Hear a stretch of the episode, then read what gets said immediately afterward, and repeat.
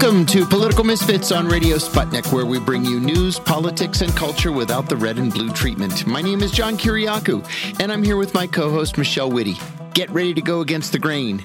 Michelle, wow, Yeah. lots in the news again. Oh, my heavens. just keeps coming, just keeps happening. It's kind of a Uh, typical Thursday, I guess. I guess. I mean, I don't know. Is a typical Thursday a sort of like can't stop, won't stop, antagonizing China uh. approach from this White House? That I know, right?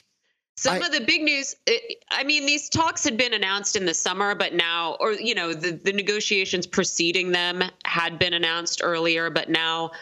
You know, the White House is saying, yes, we are entering into more formal trade negotiations with Taiwan. Which China's not too happy about. You know, when you think about it too, I, I've been thinking about this since I heard the uh, the announcement. Um, we've got extensive uh, trade relations with Taiwan. Uh, Taiwan Semiconductor is one of the largest companies in the world. Uh, it produces something like 90 something percent of all the semiconductor chips that are used in American vehicles. Um, our trade relationship with Taiwan right now is good and it's healthy. Yeah. Why why change it? Why even formalize it when you're not going to get anything more out of it other than to provoke the Chinese? I mean, I think the idea, and yeah, I was surprised actually. It, CBS and the New York Times both, of course, reported on this, as did a lot of other sources. Um, but between the two of them, they say that Taiwan is either the U.S.'s eighth or ninth largest, biggest, uh, largest trading partner. Wow. Um, which is surprising, right? Yeah, Considering I'm it is surprised a by very, that. It's a very small island. Yeah. Um, but you know, by far, Taiwan's biggest trading partner is China, which makes sense because it's right across the Taiwan Strait. It's right there. And it has all kinds of stuff that Taiwan wants, and it has a mm-hmm. huge market, increasingly so, for what Taiwan produces. That's so right. that is a natural relationship and one that doesn't get discussed very much. And I think the idea here is to try to pull some of that trade away from Beijing, send it, you know, to to the United States, um, and ha- you know, create less of a reliance uh, for Taiwan on China. hmm In you know, I don't know, in it, looking ahead to a time when uh, relations worsen, maybe maybe uh, to a really catastrophic degree. I just don't. I mean, I- here I am repeating myself again. Mhm. We've been talking about this for weeks. I don't understand what the United States hopes to gain by continually provoking the Chinese. It doesn't I make think- sense to me. I think what they hope to get, I don't know, uh, but it seems to me that the the answer is there in the provocation. They hope to provoke China into doing something militarily, so then the U.S. can say, "Look, this is all China's fault. China's been the belligerent here all along." And in the meantime, the United States continues to broaden and deepen our ties with Taiwan, while always saying, "Oh, but by the way, these aren't formal ties." And so, you know, I predict mm-hmm. this will be followed by yet another tweet from Ned Price or somebody else at the State Department mm-hmm. saying, no, no, no. Hey, one China policy is still a thing. We're still really into it. Don't pay any attention. None of this means anything because else we can still mouth the words one China policy, and China is supposed to be mollified by this. Right. China is not very happy about it. Uh, said it it opposes any official exchanges between any country and what it calls the Taiwan region of China. Uh, and so, yeah, they're going to see this as a provocation. Probably not as as big a one as Nancy Pelosi's trip there, but yeah, it's it's just continuing this pattern. You would think they would want to give it a break for a Yeah. minute. Yeah, you'd think. Yeah. There's an awful lot going on domestically as well. We're gonna we're gonna get to a lot of it with our guests uh, vis-a-vis uh, Donald Trump and the Trump organization and and such. W- one thing is that uh, there's a hearing today on releasing the search warrant. Yep. Uh, neither one of us are are you know insiders on this issue, but uh, I, I'm really very very curious to see what the judge decides. The Justice Department is adamant that the that the affidavit not be released. They say it contains myriad classified uh, uh, revelations, and that it would be it would be um, a security violation, essentially, to release the information that it would jeopardize future investigations. They said it might reveal Mm-hmm. sources and methods. But honestly, I don't think they're going to convince anybody of anything unless they re- they release the document and let people read this Mm-hmm. thing for themselves. hmm The other thing is, I it seems like contrary to the early reporting yesterday that the Trump organization former CFO Alan uh, Weisselberg is going to what I'm seeing now is he is going to testify if called Right. at any criminal Right. trial of the Trump organization which you know we talked yesterday about how you know giving him 5 months in in jail and uh, no no flipping on Trump organization seemed like it was too too good to make any kind of sense. Right. And so maybe the reason it didn't make any sense is because that was not how it was going to go down. Right. Um, but I don't know what to make of. You know, he will testify if called. I'm not sure if there's some if that like implies some kind of caveat to this or well, I don't know. I don't know how hard this Well, flip is. I, I think I figured it out, actually. All right. Um, I think that he is going to testify against the Trump organization, but won't testify against Trump. Hmm. because the the real criminal charges are against the company. And this happens every once in a while. You know this is a way for for prosecutors to go after a big fish but not really do damage to the big fish not personally. So what they could do is to find the Trump organization guilty of multiple felonies and then that results in a big fine. But it doesn't directly affect Donald Trump. And I think that's what we're looking at here I mean, it seems. I mean, sure, whatever. Trump organization also seems like a bad organization, but it does seem to me like a weird choice then yeah to to go after the organization and not the guy at the head of it if he's who you really want. exactly You know. yes And I mean, I guess It's this goes to the question of what do they really want? Do we really? Does anyone really want or care to punish Donald Trump for financial crimes? This again, uh, the the point seems to be to just make him. Um, you know, render him in, unable to take part in political processes Yeah. in the United States. yeah Um, but that's disappointing, right? I want to see people go down for, for financial crimes if they've been committed. And as I've said, hard to believe they haven't been committed. hard Yeah. to believe. I agree. Yeah. I agree. Uh, This Um, is something that I think a lot of people are going to be disappointed with on one side or the other. Yeah. Can I clear up something uh, completely meaningless, but that has been bothering me? Remember, we talked about squat toilets and um, the, that courthouse news article that you Yeah. know was surprisingly uh, re- refreshing and sane on this Sure. conflict in Ukraine. I was recalling reporters traveling in Russia talking about um, talking about encountering squat toilets. Um, and I was thinking that it might it was must have been when Russia hosted the World Cup, but of course it wasn't because I knew I was in Kazakhstan at the time. It was when they hosted the Olympics. The Olympics, in 2014. Sochi Olympics. and now my personal timeline makes sense because I was like, this wasn't this. I, I wasn't sitting in my Kazakh living room in 2018 thinking this. So for everyone who who was disturbed by the you know inconsistencies in my personal timeline, there you go. there you go. And also, I don't think Russia hosted any World Cup games that far south. I think the World Cup games were like in Moscow and St. Petersburg. Yeah, I think you're right. Yeah. I think you're right. Uh, what Um, else are we talking about today? We're going to talk about Mexico, I think.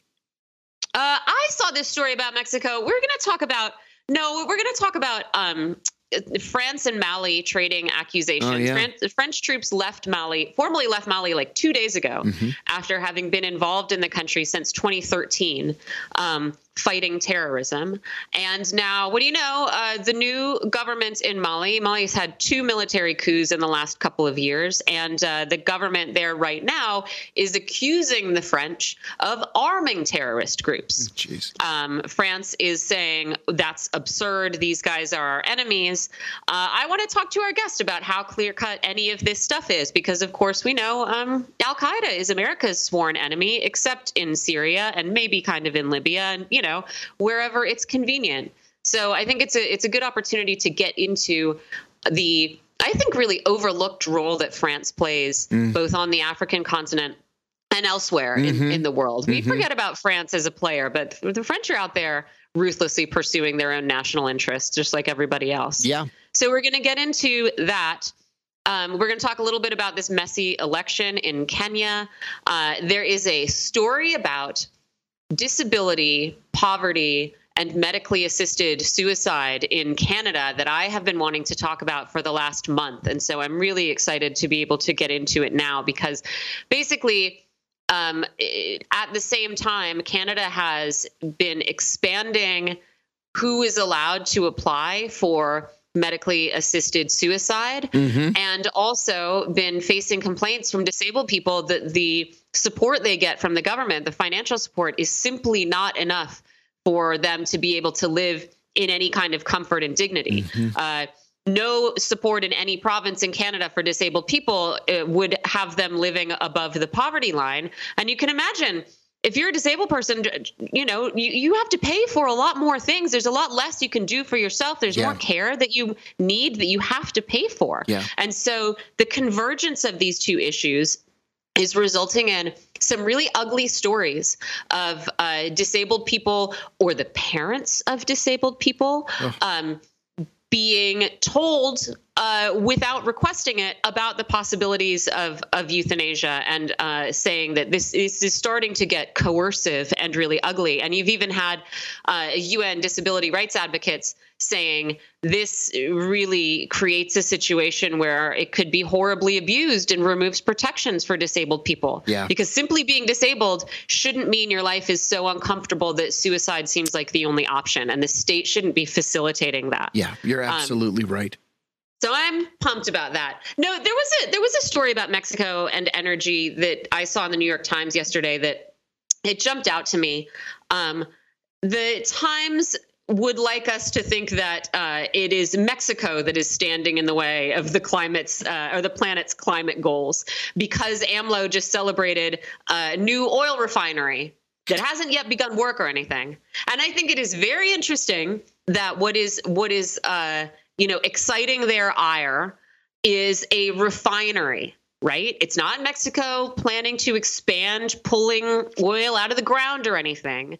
It's just that they are in, in the midst of this program to achieve some energy independence, which means refining their own oil and not sending it to the United States uh-huh. to be refined and sold back to them at much higher prices. And so, you know, the story is written to say, like, oh, yeah, the, the whole world is you know uh, shifting back toward fossil fuels and it's really you know it's really unfortunate. But also what AMLO is doing is especially bad because he's undercutting you know renewable energy projects and blah blah blah. And i just anytime you read this stuff you just i think you really have to have in the back of your mind this idea that it is it is not in the interest of the united states for countries we buy resource from resources from to be refining their own resources. Yeah. And that I think is always the context. They don't give a damn about the planet or about what kind of energy Mexico consumes. It's are you selling us raw materials so we can sell them back to you and get money from you, or are you trying to do this on your own? Because we don't like the latter. Yes. And sort of concurrent with that uh, is a story in The Guardian that caught my eye uh, yesterday that had their, I guess the UK has a food czar who is saying the only way to avoid ecological collapse in the UK is for people to eat less meat. And, you know, even though this is politically toxic, mm-hmm. this is what we really have to do mm-hmm. to meet our climate and biodiversity uh, targets. And, you know, uh, hey, I don't eat meat. I haven't eaten meat in mm-hmm. more than 20 years. Yep. I think everybody should eat less meat. Mm-hmm. Absolutely. But I also think it is pretty ridiculous to to look around look at who is actually destroying our environments around the world, right? And look at the companies that are getting paid very handsomely to do exactly that. Yeah. And then turn to the, the population of the UK who live in rates of poverty that people really forget. Oh, yeah. And I can't remember off the top of my head what it is right now, but it's something enormous. But something like a third of families this winter are going to be impoverished yeah. by their energy bills. That's right. You know? So look at them and say, hey, you know what? you you really shouldn't eat any more hamburgers guys mm-hmm. you are the problem you are why the environment is being degraded and there's a reason people look at this and think screw you you know what I mean? Like, why you, you want to take away my McDonald's? And I think a lot of the people who get mad at this don't necessarily make that leap to to identifying necessarily the real the real culprits right? But that doesn't mean that we we shouldn't and can't. And it doesn't mean that we shouldn't recognize that i think especially as people you know as people's lives are more and more precarious and luxuries harder and harder to come by uh, to tell them what you have to do is is you know practice more personal asceticism to save the planet while you know rio tinto can go around chopping the tops off mountains and Yeah. blowing up Yeah. prehistoric caves and the like it is ridiculous and people are right to to think you know there's a fast one being pulled on them with this You know, I, I'm still marveling over the vast amounts of water that are required to raise beef cattle. If Mhm. we did away, not even did away, if we reduced the amount of beef that we eat and the amount of of walnuts is another thing, or almonds Mhm. even more that we eat, it would have a significant effect on the uh, on the environment. You know, California Yeah. with the the drought that California is experiencing right now, Mhm. if they just stopped cultivating almonds, uh, it, it would be a dramatic difference. This is the But the craziest thing. history of almond cultivation in California is not one of the people demanding almonds. No, no, not at all. Simply following that demand. It's a story of corruption at the highest levels Mhm. among some of the wealthiest people there, the diversion of water that should have been going for for other uses to this, yeah, incredibly wasteful uh, kind of agriculture, Mhm. and uh, you know, corporate interests being protected uh, above all else for decades and decades. And so, yeah, this is this is exactly. I I think everyone should eat less meat, right? hmm Absolutely. Um, but well, what were, I had a point I was going to make, John. We're talking about I've water and almonds. Forgotten it. Oh, and but you know what the other thing is. But you know, when you look at like all of this metals mining, cobalt mining, uh-huh. mineral mining, Uh-huh. you know, when you're going to tell people eat less meat, sure, we all should. How about also we we look at all these electronics companies that have decided over the last couple of decades that everything should break in about Yeah. three to five years Yeah. right and maybe say hey well what if we what if we didn't have to pull quite so much cobalt and lithium and other metals out of the ground to make these products that you have designed to fall apart so they have to Mm-hmm. be replaced what if we what if we stop that but too many important people are making too much money on those projects so Yeah. instead Well- again it's these it's uh, joe schmo with his bangers and mash that's the problem Yeah, right. Exactly Yeah. right. Um, I I know that. Well, tell me tell me if if you want to talk about this at the end of the show. You you've been following this art uh, situation. Uh, uh, Oh, yeah. Let's this is so that. important. Oh, you want to save it till Let's the end of the about show? at the end of the show. Okay. Let's get to our next guest and talk about uh, this trip by the president of Turkey and the UN Secretary Yeah. General to Ukraine, and get into some other important foreign policy issues. Sounds good. We're going to do that. You're listening to Political Misfits on Radio Sputnik. We've got a full show today with Elijah Magnier, Abayomi Azikiwe. We have Ted Rall and Anthony Omene, who is a, a new uh, guest. We're gonna we're gonna introduce you to. We're live in DC. We're gonna take a short break and come right back.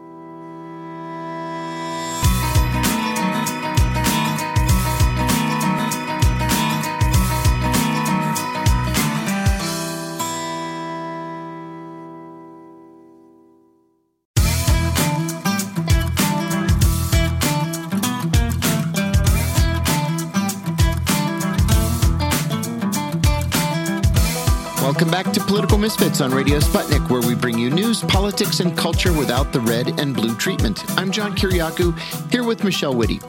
United Nations Secretary General Antonio Guterres and Turkish President Recep Tayyip Erdogan are meeting with Ukrainian President Volodymyr Zelensky in Ukraine today to discuss grain shipments, fighting near the Zaporizhia nuclear power plant, and the possibility of a diplomatic end to the war with Russia. At least 25 Ukrainian ships, ships have left port laden with grain since Turkey, with UN backing, negotiated an agreement between Russia and Ukraine to get those ships out. Meanwhile, a NATO spokesman said that the alliance is ready to increase the size of its peacekeeping force in Kosovo in the event that tensions continue to escalate with neighboring Serbia.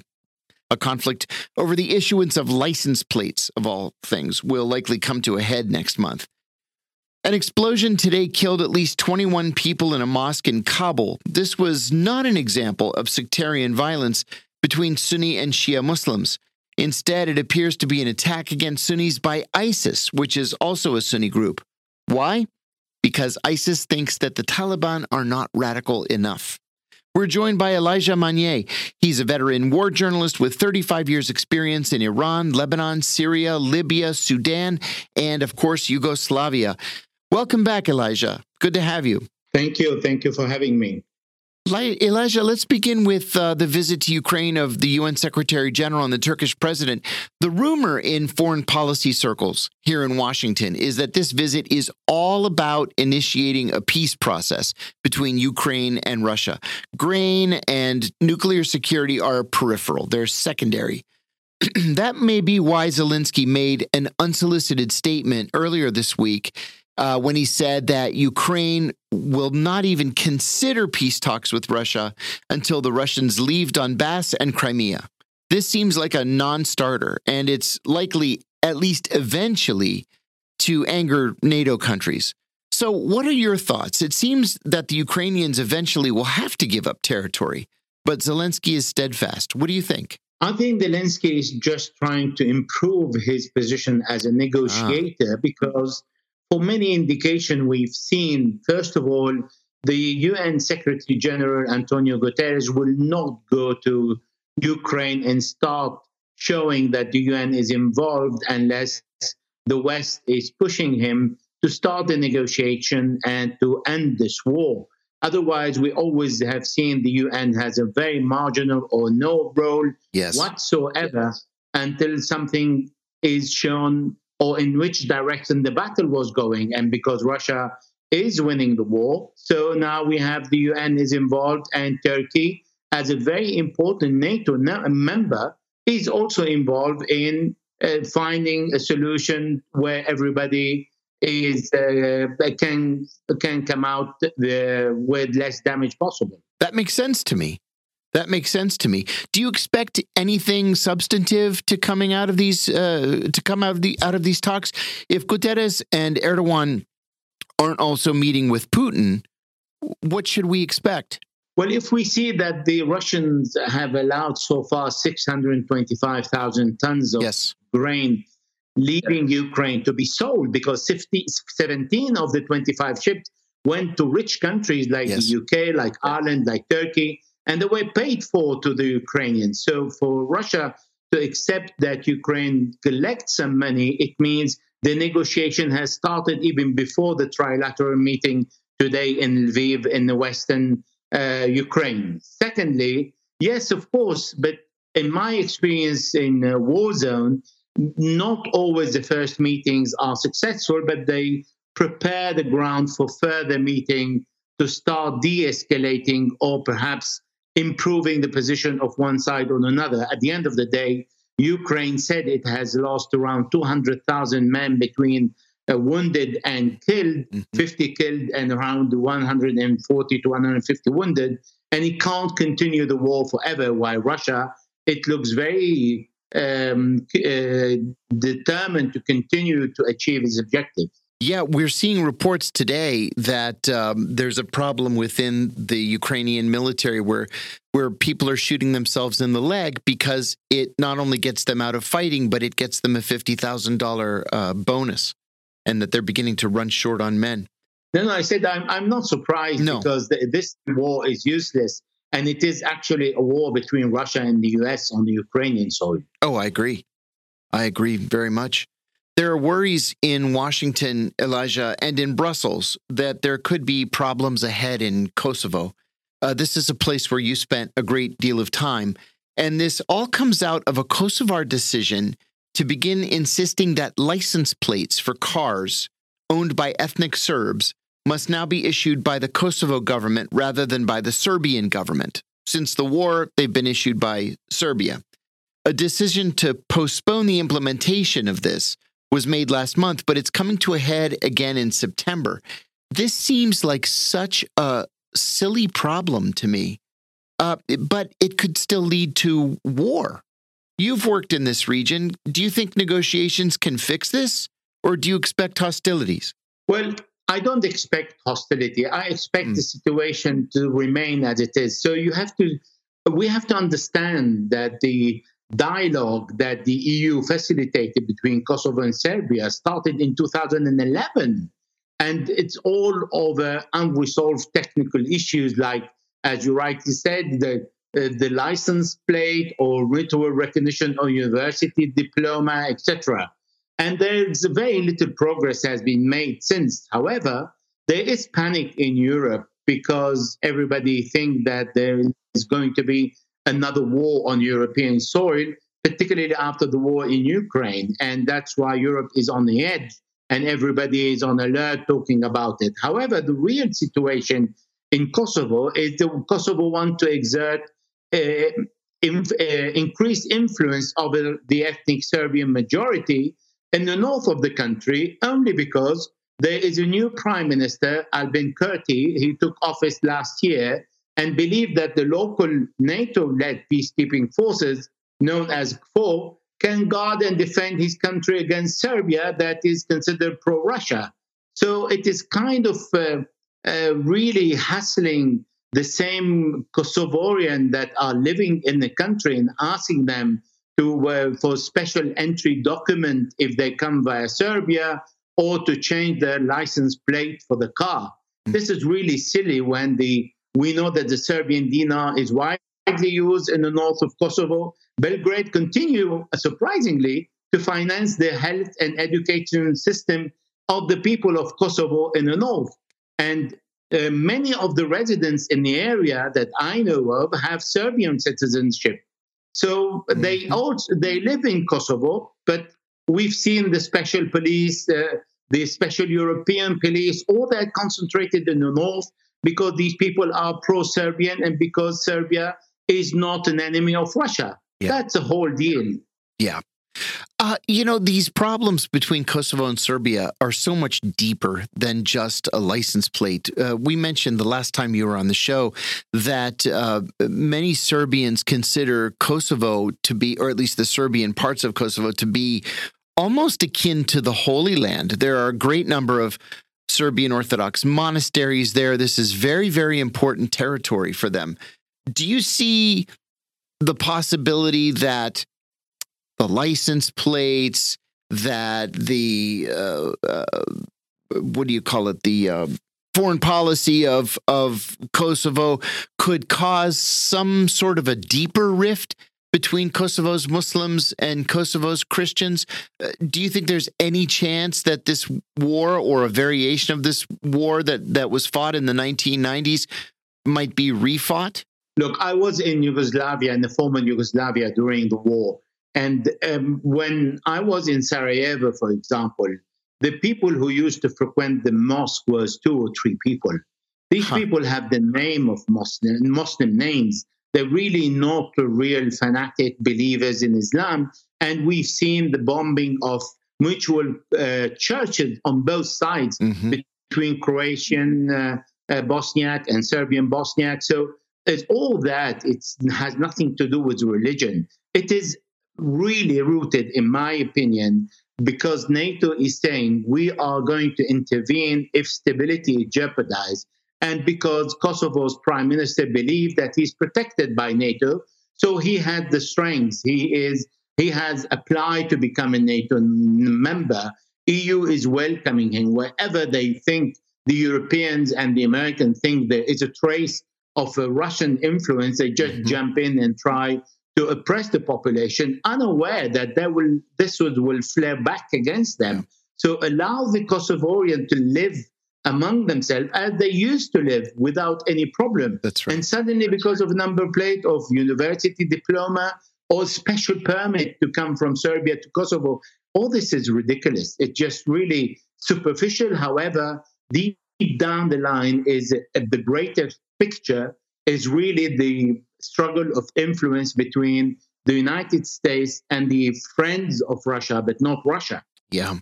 We're used to seeing reports, uh, Elijah, of attacks and explosions in mosques in Afghanistan and Pakistan. It's a terrible thing, but it happens with some frequency. It's almost always Sunni Muslims blowing up or attacking Shia mosques. But that's not what happened in Kabul today. It was ISIS blowing up a Sunni mosque. do you think Afghans are headed for a civil war between the Taliban and a more radical element associated with the, the Islamic State? No, I don't think so, because the Islamic State or ISIS or ISIL has declared war on all the other uh, sects in Islam, including the Sunni that are uh, in disagreement with its own ideology. And we have seen how the Americans, because I was in Syria and I covered the Syrian war for many years, at the end of the day, when the Americans controlled northeast Syria, they shipped all the ISIS that were willing to travel and took them to Afghanistan to fight the Taliban because the Americans were not capable of winning over the Taliban. Mm. And ISIS is the enemy of Taliban. And because they are very few, they're not a large number, Taliban is in control of the country. However, for ISIS, there is a reason in their own interpretation of Islam that they can kill anyone, including Muslim Sunnis, mm. who are incompatible with their explanation of the Quran. Therefore, they consider Taliban is um, deserve to be killed. This is why they go and put a bomb inside the mosque, if it is Sunni or Shia in Yemen or in Afghanistan or in Syria or in Iraq. For them, it's exactly the same. They have no strategy and no purpose in this war but to kill. However, their objective has failed. They can't create a state, and that is over. Yeah. One last question for you. Uh, this has been such a strange event. Uh, I I want to talk for a moment about Lebanon. A man earlier this week uh, took hostages in a bank uh, because the bank wouldn't let him withdraw the two hundred ten thousand dollars that he had in an account there. After some negotiations, the man was allowed to withdraw half of his money. The police arrested him very briefly, but then he was released without charge. Uh, it looks to me like this was an example of great frustration because of the failure of the country's economy and political system. We've been watching Lebanon slowly fall apart for years now. Does it look to you like Lebanon is becoming a failed state? What do you think the prospects are for an economic or or political collapse there? It's really complicated to explain what's happening in Lebanon in such a brief time. Mm. However, I'll try my best. In 2019, the problem in Lebanon started because everything to cripple Hezbollah in Lebanon didn't uh, reach an end that is uh, a happy end for the Israelis and the Americans. So, what they have started, they imposed sanctions on Lebanon to cripple its economy. It is not a failed state because it has a government, it has a prime minister, it has security forces, and still the country is not divided. It requires much more element to create a failed state. However, the country is not allowed to use the US dollar in, ex- in exchanging and goods buying without the approval, approval of the US administration, and in this case, the US ambassador in Lebanon. So the governor of the central bank is really uh, under the mercy of the US decision, allowing him to use the US dollar whenever it is suitable for the Americans. This is why the Americans closed up on Lebanon, prevented the support of the Arabs and the international community. Emmanuel Macron, the French minister, president, went to Lebanon trying to help, and then he was told off by the American to keep away. So Lebanon is not destined to become a failed state, but it is not supposed to be uh, floating on the surface. It has to sink. It has to be uh, crippled, but not to the point where it will lose the total control. Because mm-hmm. when it is, will lose the total control, then other forces can come in to the point that we know that, uh, that Russia and China try to make offers to Lebanon to rebuild the infrastructure, to bring gas and oil, because there is no electricity today in Lebanon more than one hour every 24 hours. And everything, all the uh, financial institutions are on the ground. But the Americans stopped that because the America has a, a, lot of influence in the country. They're not offering the alternative. They said they would offer the alternative, but they're not. Mm-hmm. So Lebanon is designated to remain as it is. struggling to keep its head above the water without sinking, but without really going safely to the shore. I spoke with a Lebanese journalist, two Lebanese journalists this morning, and uh, I think they are as confused as many of us are as to what the immediate future holds for their country. This is certainly a, an issue that we'll come back to. Thank you, Elijah Magnier, for joining us. Elijah is a veteran war journalist with more than 35 years' experience in Iran, Lebanon, Syria, Libya, Sudan, and Yugoslavia, the world's hotspots. You're listening to Political Misfits on Radio Sputnik. We will take a short break and come right back.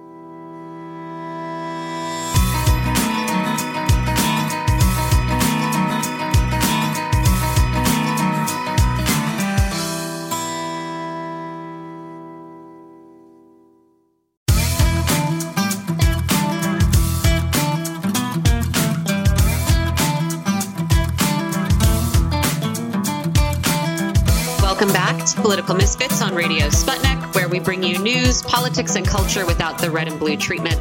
I'm Michelle Witte. I'm here with John Kiriakou, and I am very interested in getting into what is turning into a messier and messier situation between Mali and France, with the Malian government accusing France of arming terrorists, and France saying, absolutely not. How dare you even suggest it? We are also going to talk about the messy presidential election in Kenya, and if we have some time, catch up on the conflict in Ethiopia and get into why the head of the WHO has uh, said that the world is forgetting about it. Joining us for this conversation is Abayomi Azikiwe. He's editor of the Pan African Newswire. Thank you for joining us again. Well, thank you for the invitation again. Let's start with France and Mali. Um, I was saying at the start of the show that I think the United States really, we forget how active France is in a lot of parts of Africa. Uh, and just a couple days ago, France announced that its last troops had left Mali after a nine year operation. And following military coups in 2020 and 2021 that really worsened the relationship between Paris and the Malian governments.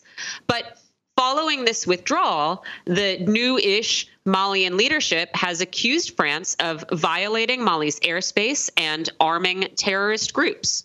Uh, France 24 story on the topic says Paris has spent a decade and billions of dollars trying to, quote, stamp out these groups. And the French embassy in Mali says France has obviously never supported, directly or indirectly, these terrorist groups, which remain its designated enemies across the planet which is a pretty um, strong rebuttal of these accusations. But the United States also says Al Qaeda is our designated enemy around the planet, but that is definitely not the case in Syria. Uh, I think arguably not not the case in Libya uh, for some periods of time. And so, you know, I might be being too cynical, but I, I, wanted to ask you what what people should make of these accusations and what we should know about the relationship between France and Mali to understand them. I believe that people should be highly skeptical about the uh, pronouncements of uh, Emmanuel Macron, uh, the current president of France. Uh, he went to Cameroon and he was highly critical of Russia, uh, China, uh, saying that there's a threat of recolonization in Africa coming from Beijing and Moscow. this is an absurd assertion to make because France had a long history of enslavement of African people. We all remember the Haitian Revolution uh, beginning in 1791 to 1804. It was the most prosperous slave colony in the world uh, during that time period. France owned uh, considerable amounts of uh, land in the continental United States, what today is considered the continental United States, which they lost during the so called Louisiana Purchase, which was prompted by the losses during the Haitian Revolution. Uh, we remember in Libya in 2011, uh, there were Al Qaeda allied organizations that served as ground forces uh, while the Pentagon and NATO uh, bombed Libya for some seven straight months, uh, killing its uh, longtime leader, displacing millions of people. And those people were clearly some of the same folks they would consider as being terrorists on a normal day uh, within the U.S. Congress and the White House. Uh, so people should be highly critical of what uh, Macron is saying in regard uh, to his recent visit uh, to Africa. You also uh, had questions about Mali. Well, there was a military coup, in fact, two military coups in the country over the last two years. And yet, France has been there in great numbers since 2013. their mm. occupation was facilitated by the United States Africa Command which already had operations uh, in Mali. And uh, since that time period, the security situation has worsened in Mali. It has not improved. And the same jihadist organizations uh, that have been attacking Mali have also uh, moved their operations into Burkina Faso and uh, other countries uh, in the region. So I think it's a legitimate conclusion that France is playing a dubious game in Africa right alongside the United States I also wonder, um, you know, there's a lot of hand wringing, I think, in in the West about you know the the erosion of these relationships between African governments and you know France, for example, and other Western governments, and instead. Uh, you know, accusations that the Malian government is turning to uh, military contractors like Russia's Wagner Group uh, as allies in this fight against terrorism. And I wonder if if you know, this sort of plays into this idea of Africa reemerging as an area of um, uh, competition between the West on one side and Russia and China on the other. But also, you know, what does it say if it is true that these uh, governments are choosing to shift their partnerships away from um, state governments? To these kinds of private contractors. Uh, that also seems like, you know, that could uh, open a different can of worms. It can. And uh, people should be critical and skeptical of, of regard to all these uh, agreements that are being signed, uh, cooperation uh, between uh, Africa and uh, various uh, European countries. Nonetheless, France has maintained a military presence in Africa even during the colonial period. And even after the independence of most of the former colonies, particularly in West Africa, they maintained a military presence. They maintain an economic presence through the CFA franc zone. Uh, they have huge investments, for example, in Niger, uh, which is uh, bordering uh, Mali. They, uh, in fact, uh, have control of the uranium industry there. the company which controls that uranium deposits French is a French firm. Uh, so you cannot say uh, that they are totally objective uh, when they talk about their interests uh, in Africa. And it's not surprising that African governments, even military governments that were not elected, uh, that seized power uh, through force of arms, are looking to the Wagner Group in Russia and possibly other um, corporations and governments for assistance in dealing with the internal security crisis that exists in these countries. Mm-hmm. Uh, these uh, organizations, such as Al Qaeda, uh, the Islamic State, were born uh, in U.S. counterinsurgency operations against governments which were considered enemies of uh, Washington. Look at Afghanistan, the actual history of Afghanistan. Al Qaeda mm-hmm. developed out of the fight of uh, the United States against uh, the Soviet-backed government in Afghanistan during the late 1970s and during the late and during the 1980s. And we can also uh, look at uh, the birth of the Islamic State uh, when they were fighting against Iranian influence in Iraq and in an effort to overthrow the government of Bashar al-Assad in Syria. So they're willing to use these groups as cannon fodder uh, when it's when it's advantageous for them to use them, and then they'll turn around and kill them uh, and use that as political capital, where we've seen the recent uh, assassination of uh, the head of Al Qaeda and also uh, other assassinations, high profile assassinations that have taken place over the last several months uh, by the United States. So it's a very vicious game that's being played by both uh, Washington as well as Paris. Mali has requested a UN Security Council meeting on this subject, and I just wonder, you know, how how fair a hearing you expect them to get, how you expect that to go down. I think it's important that they're calling for one. Uh, whether it happens, it remains to be seen, and what the outcome of it uh, will be will be quite interesting because I'm sure France will object uh, to any uh, proposals put forward uh, before the UN Security Council by Mali because they're loggerheads with the current military regime in Mali. Uh, the United States, in all likelihood, will oppose it as well. Russia will, in most cases, probably support it. so there's so much division right now in the United Nations, period, and particularly in the United Nations Security Council over the Ukrainian issue and over other issues. Uh, we have to think back earlier this year uh, when a number of African countries abstained uh, in two resolutions uh, calling for the condemnation of Russia for its special military operations in Ukraine. Uh, so the U.S. is very concerned about uh, the African Union member states, even though these states are dependent on trade from the United States and other Western countries. Uh, many of them right now are not willing to go along uh, with this new uh, Cold War against Russia and against China because they realize it's not going to benefit uh, the African continent. While the United States has been building up its military apparatus, its armaments, its occupations of various geopolitical regions around the world, uh, Russia, uh, Ukraine, the People's Republic of China, and other states have been uh, escalating their production of technology, uh, transportation infrastructure, uh, agricultural uh, products, agricultural inputs. If you look at the dependence, if you even want to call it dependence, or actual trade between Russia and several African countries in regard to agricultural products, it far exceeds that of the United States. the level of investment and trade between China and the African Union member states now far exceeds the United States.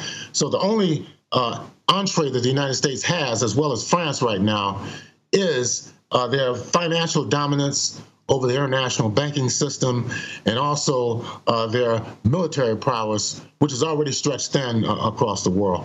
I also want to ask about uh, another story that's been getting a bunch of attention, and that is this election in Kenya. Uh, the results of Kenya's presidential election were announced Monday, but the official loser in what appears to be a pretty close race is rejecting the results. Uh, so the the electoral commission declared Deputy President William Ruto the winner of the election, saying he got 50 basically 50.5% of the vote and challenger Raila Odinga got 48 almost 49%, which to me is a pretty small margin. Um, a lot of the Western reporting on this election has praised Kenyan democracy, uh, you know, presenting it as a beacon for the region and lamenting this quote speed bump, uh, which it was called. So Odinga is challenging these election results, um, and I, I, just wonder what you know what what what does this disputed election mean for Kenyan democracy and for Kenyans? Is Odinga does he maybe have any justification for uh, disputing these election results, or is he just you know riding a trend of disputing elections and and causing trouble? It's not surprising that he's challenging uh, the results. He's done he's done this several times before. Five years ago, uh, he and his supporters went to the Kenyan Supreme Court. They actually won a ruling uh, for a rerun of the elections. However, uh, as the election campaigning proceeded, uh, he withdrew uh, from the elections, and uh, Uhuru Kenyatta, who is the current president, won the 2017 elections by even a larger uh, margin. Uh, so it's not surprising he has that right within the Kenyan constitutional law to do that, and it is good so far that there has not been any significant violence inside the country. Uh, perhaps Kenyans realize that they need to focus on the economic development, the social development of the country. Uh, the turnout uh, for the elections, uh, which were held earlier this month, was way down from what it was uh, five years ago. Mm-hmm. The reports that I've heard is that it was approximately 60% of the registered voters who actually turned up and voted. So this is a clear indication that people have other priorities uh, right now. The COVID 19 pandemic, the economic slowdown has, uh, of course, uh, had a tremendous impact on Kenya. They heavily rely on tourism uh, from various uh, parts of the world, uh, including other parts of Africa, from Europe. they're also involved heavily in agricultural production, and there's a drought, severe drought that is spreading right now throughout East Africa. It's impacted Kenya, Somalia, as well as Ethiopia. And also, uh, they uh, employ people in light industrial production, uh, which also is down uh, because of the uh, lack of demand due to the economic uh, downturn uh, around the world. But this is a global problem, even here in the United States.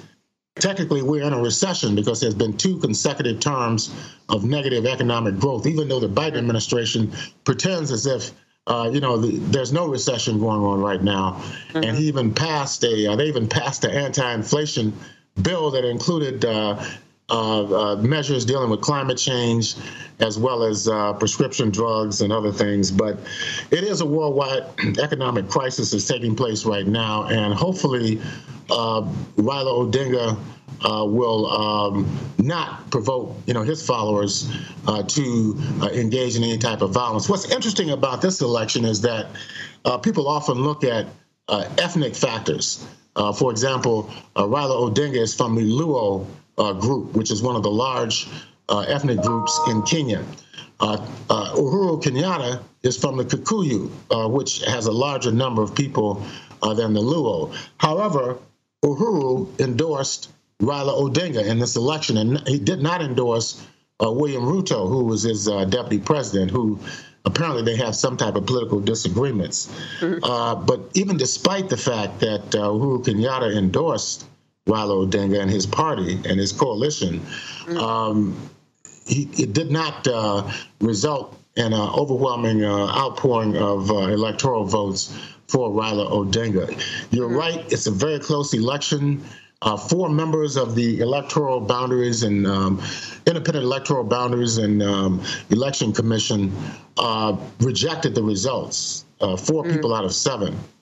So uh, it's not surprising that uh, Mr. Odinga will go to the Kenyan Supreme Court to try to get a ruling uh, to have a rerun of the elections. Yeah, and it sounds like unsurprising and as long as it's you know kept sort of between the between the legal gutters and as you say there hasn't been there hasn't been violence as a result then sometimes you have a close election and you need to take another stab at it uh, it's it's yeah, interesting to, that you uh, mentioned mm-hmm. no go ahead oh i was just going to mention that uh, yesterday the president-elect uh, william ruto gave a speech and he said, uh, you know, Kenyans do not have time to waste. Uh, we need to get down to work. Um, we have to rebuild our economy. We have to stabilize society and so forth. So he's already looking, you know, very presidential. Um, you mentioned, you know, that it's it is very tempting, I think, to break down any conflict to sort of uh, either religious or ethnic. Um, you know, re- religious and ethnic lines, right? And I think Ethiopia uh, is sort of an interesting example of a country that really has tried try, you know, trying to unite a bunch of different disparate ethnic groups, having some success, and now, of course, has been uh, in the midst of a war for I think the last year or so now. And I wondered if we could get an update on that conflict from you, especially because the the head of the WHO has been discussing it recently and saying um, the conflict is is being forgotten about and it shouldn't. I think uh, the latest is that the TPLF is actually asking for for some kind of peace deal. So I wonder if you can talk to us about what they want, whether they are serious in this request, whether they're going to get it, and uh, how we should understand the comments of the WHO chief. Well, uh, Dr. Uh, Tedros Adhanom Ghebreyesus is Ethiopian, and he is from the Tigray region. Mm-hmm. And uh, he has made statements uh, over the course of the last year and a half during this conflict between the uh, Tigray People's Liberation Front and the central government in Addis Ababa, Ethiopia, which has drawn extreme anger on the part of uh, Prime Minister Abiy Ahmed's government. Uh, so they feel he's playing into uh, the TPLF uh, propaganda against the Ethiopian government. He did serve as a minister uh, in the uh, Ethiopian government when the TPLF, which led the EPRDF, which was the Ethiopian People's Revolutionary Democratic Front, that came to power in 1991. He served as a minister in that government. So uh, he, he has drawn a considerable amount of ire among uh, the Ethiopian people who support the uh, current government of President Abiy Ahmed. But I think uh, the humanitarian situation in the Tigray region and other regions of Ethiopia uh, is worsening. earlier, I mentioned the drought, uh, the mm-hmm. overall economic crisis. Ethiopia has been suspended from the African Growth and Opportunities Act by the current president, Joe Biden uh, because they disagreed uh, over how the war was being carried out uh, against the TPLF, which was a defensive war.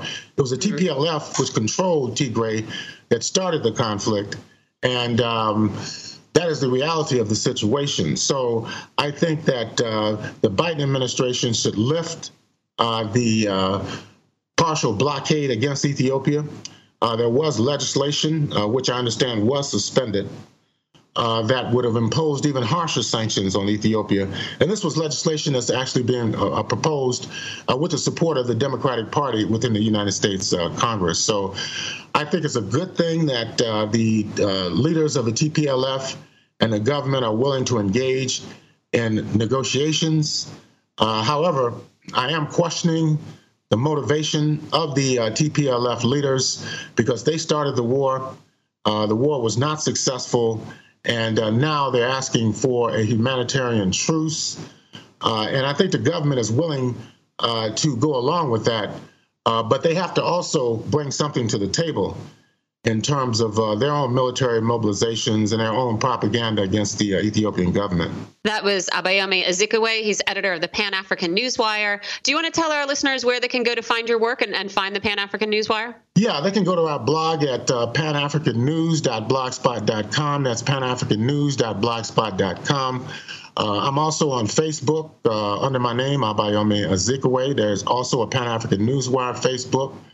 We're also on uh, Instagram uh, and uh, we also have a YouTube channel as well. Uh, so uh, all those platforms, uh, we do a, a three-hour, uh, well, actually a six-hour radio podcast every week that deals with African affairs called the Pan African Journal, a wide radio broadcast. So just Google my name and uh, Google the Pan African Newswire, and you can find all these platforms. Fantastic. And again, thank you so much for joining us. I'm sure we'll talk again soon. We're going to take a break here on Political Misfits, some more domestic and international politics, because there's just so much to get into. You're listening to Political Misfits on Radio Sputnik. We are live in DC, and we'll be right back.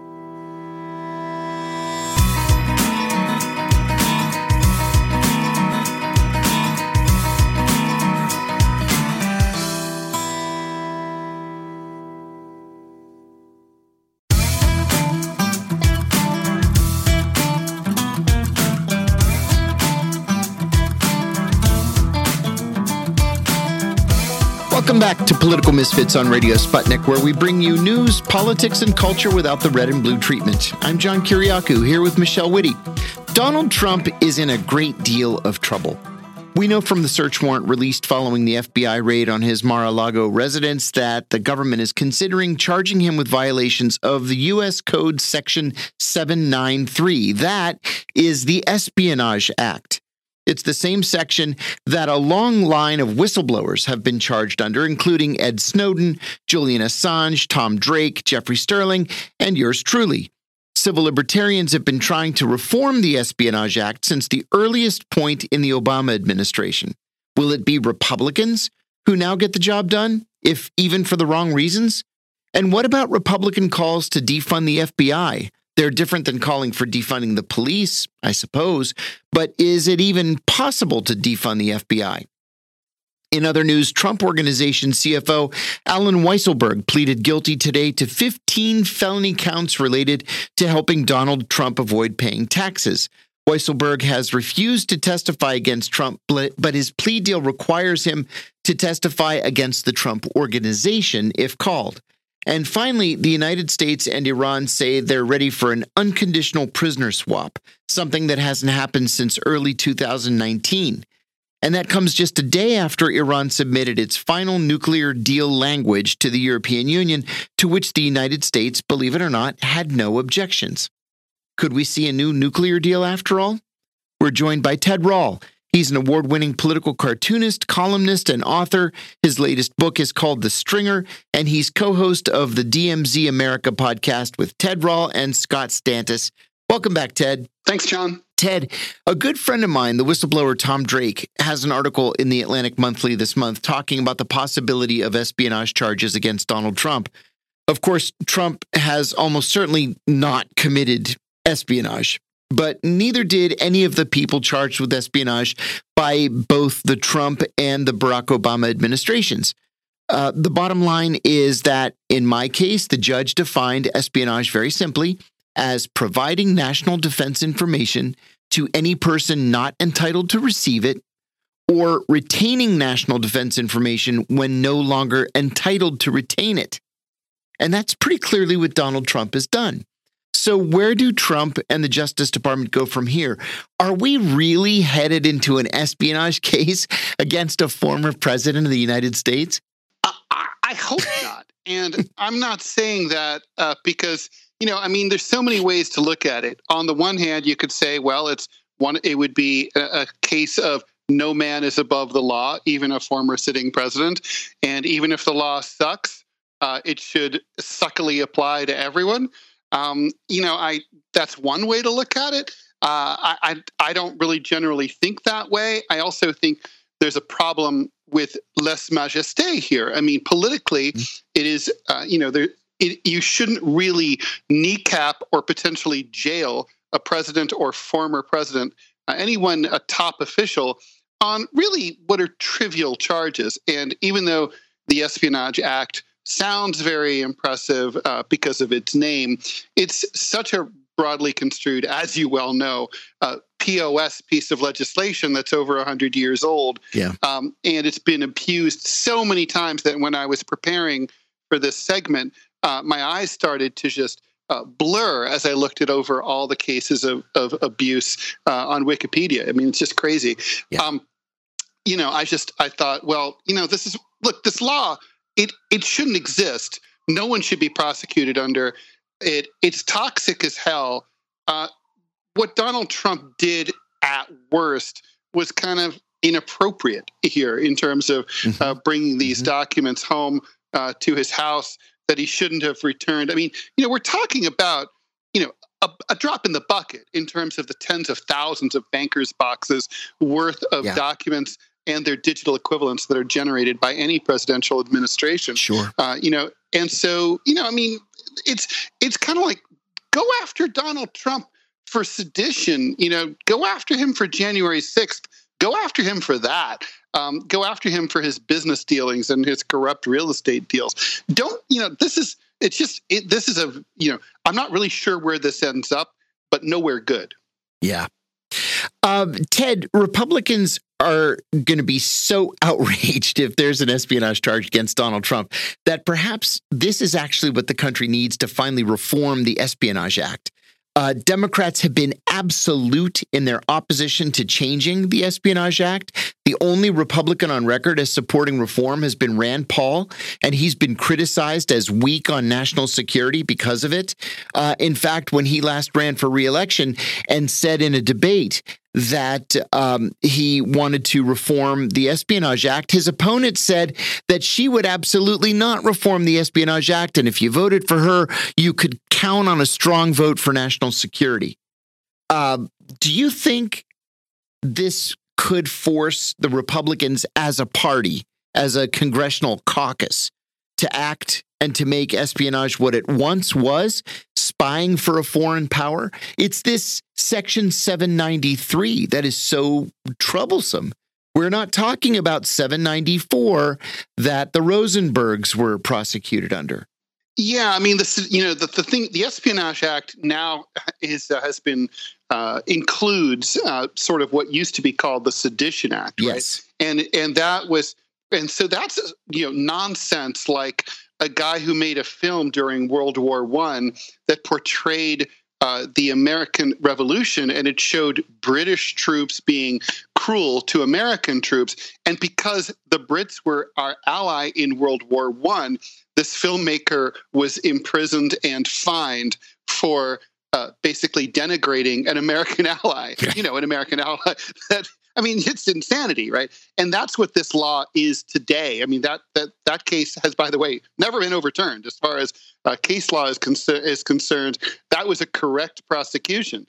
Um, so this is a. Uh, I I'm skeptical that the Republican Party will ever roll back this horrible piece of legislation yeah. because its history. It's sort of like a in case of emergency, please, please, please break glass for anyone who like really during a time of hysteria like nine, post 9-11 or during the red scare of the 1920s or during the mccarthy era it's like hey if you have a political opponent that you'd really like to send to prison for some ridiculous charge you can pull you can pull this thing out and use it. And both parties are going to want that at one time or another. You know, certainly Republicans yeah. are not immune to it. I can't help but to think that if Trump is not charged with espionage, that it would help the case of Julian Assange, who's awaiting extradition to the United States right now to face the same espionage charges. It all comes down to how the Espionage Act is interpreted. Uh, I'm going to ask you a question that you're probably going to struggle to answer, but why do you think he took the documents in the first place? Today's New York Times has an interesting article where they're they're speculating that he considered the documents to be his personal property, that the documents were exciting to him, that he wanted to keep them to use them when he writes his memoirs. Can you offer up some speculation? And I know it's just speculation, but why do you think he would do something like this? He knew what the consequences would be. He was told most recently in June, you can't keep these documents. And he kept them anyway. Why? Well, he has not really always taken the good advice of his wise counselors uh, in, on many occasions. Um, and uh, as we well know, in the you know preparations in the run up to January 6th, and the stuff that's come out about what his advisors told him not to do, and namely to accept the results of the election. Um, I, I think you know, in terms of speculation, I agree he probably had something like memoirs in mind. Um, although you know how exactly you know Donald Trump's never written a book. Right. Uh, he he didn't write the art of the deal. No. It's ghost written. Um, oh, I guess it wasn't technically ghost written because it was with, with by Donald Trump right. with. Um, but you know he hasn't written a book. Uh, he's he doesn't he doesn't have you know what it takes to write a book temperamentally. Uh, you know I don't think he could sit still long enough in a chair to do it. And so um, you know, but I think maybe that was one of his ideas. He also uh, I think has a pretty strong um, sense that he might be returning to the White House like Grover Cleveland, right? Uh, for after a four-year interregnum, and he might be like, well, you know, I don't want to file these back because I might need some of these. Um, and I think he, I think he was very obsessed with the idea that the president could declassify abracadabra anything he wants. So he thought that wasn't really an issue. I think that's probably what did it. I, I do want to push back a little bit against the idea that this would help Assange. Okay. I would like to think it would, but I don't think I don't think that's true. I think it's going to be, you know, viewed as prosecutorial discretion. Mm. You know, just because you get pulled over for going 80 and a 50 and the guy next to you goes by at 90 and the cop doesn't go after him, you know, they have that right to not charge him. And um, I, I, think, you know, I, I don't think um, you know, you, I mean, certainly politically it would look bad, mm-hmm. but I don't think it would help Assange in a court of law. Mm. God forbid that he face one in the United States.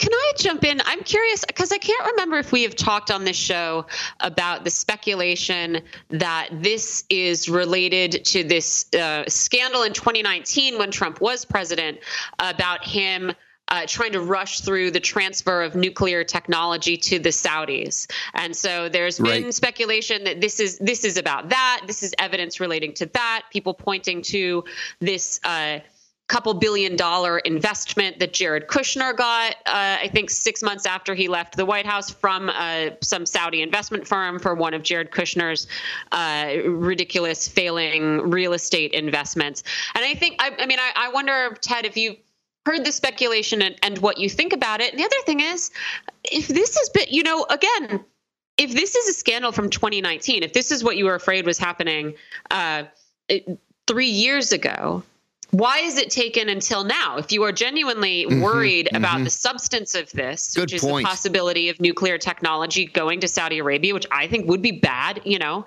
um, uh, why? Why again? Why? Why raid Mar-a-Lago in August 2022? Good point. Well, I mean, this definitely smells like a fishing expedition, right? I mean, uh, these searches always are, and it whether it was or it wasn't, uh, you know, it, it's going to it looks political, and uh, there was no way to avoid that. And I'm not even talking about the Republicans' spin on it. Um, there's no telling what they were going to find when they went in there. Uh, I find it a little interesting that they went. By the way, they they raided Mar-a-Lago, but not Trump Tower. Interesting. Um, you know, I just, mm-hmm. I mean, mm-hmm. Trump, he's he spends more time there. I would expect him to have um, you know, to to have more documents if or anything incriminating there.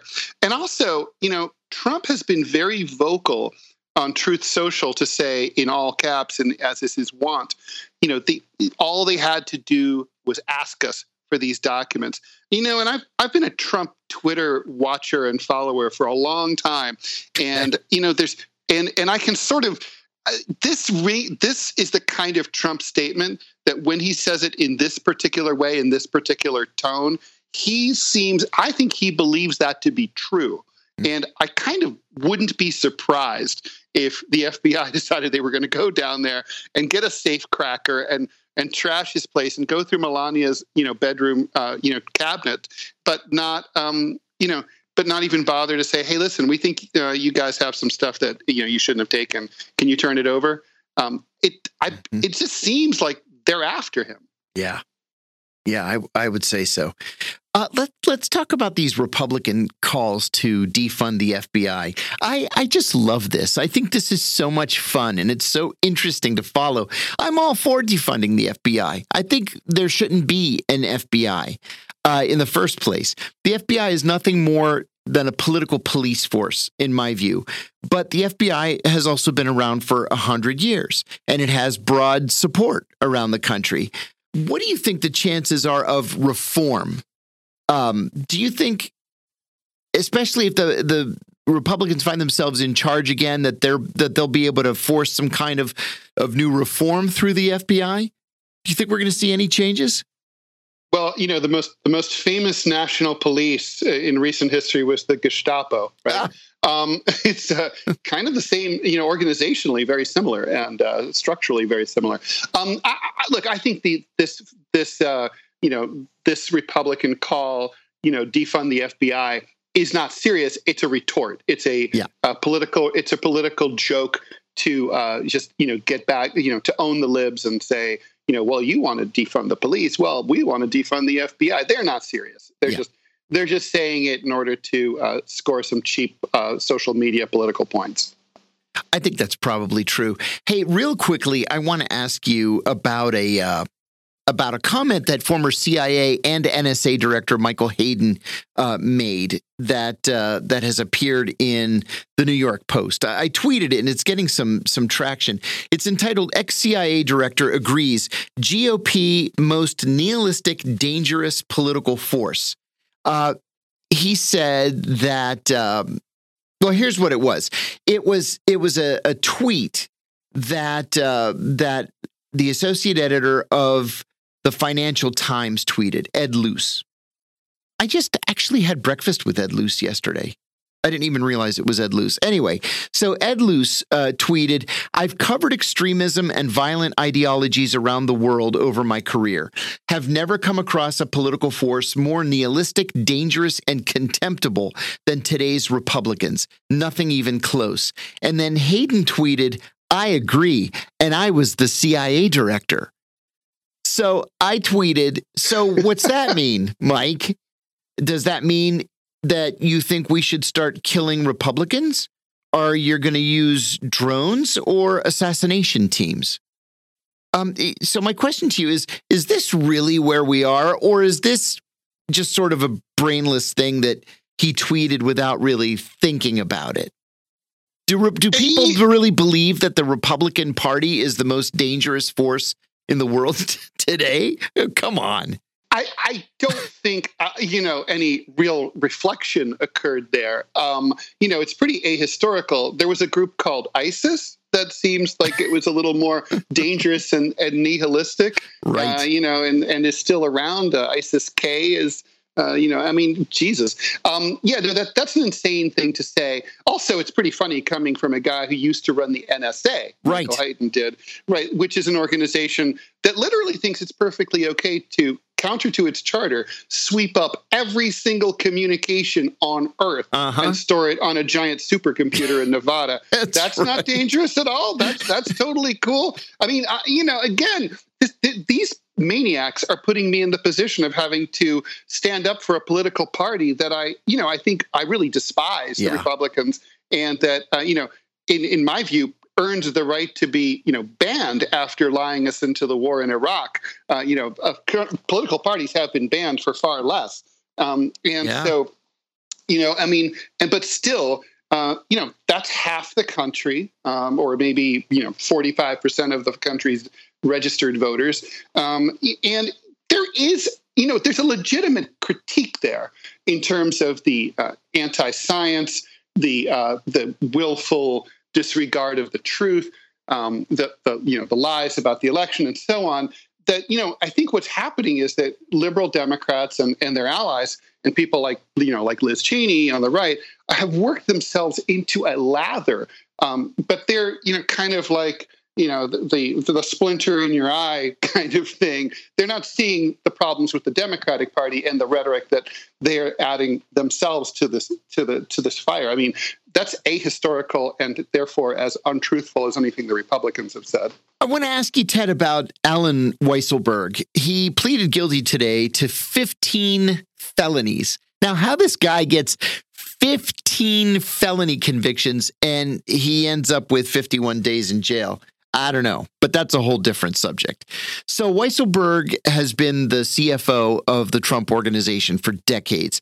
He said he wouldn't testify against Donald Trump, but he will likely testify against the Trump organization. What does that mean exactly? Is is Donald Trump in trouble in New York because of uh, of what his company did to avoid paying taxes, or is he going to get off and the company itself would be charged with uh, crimes?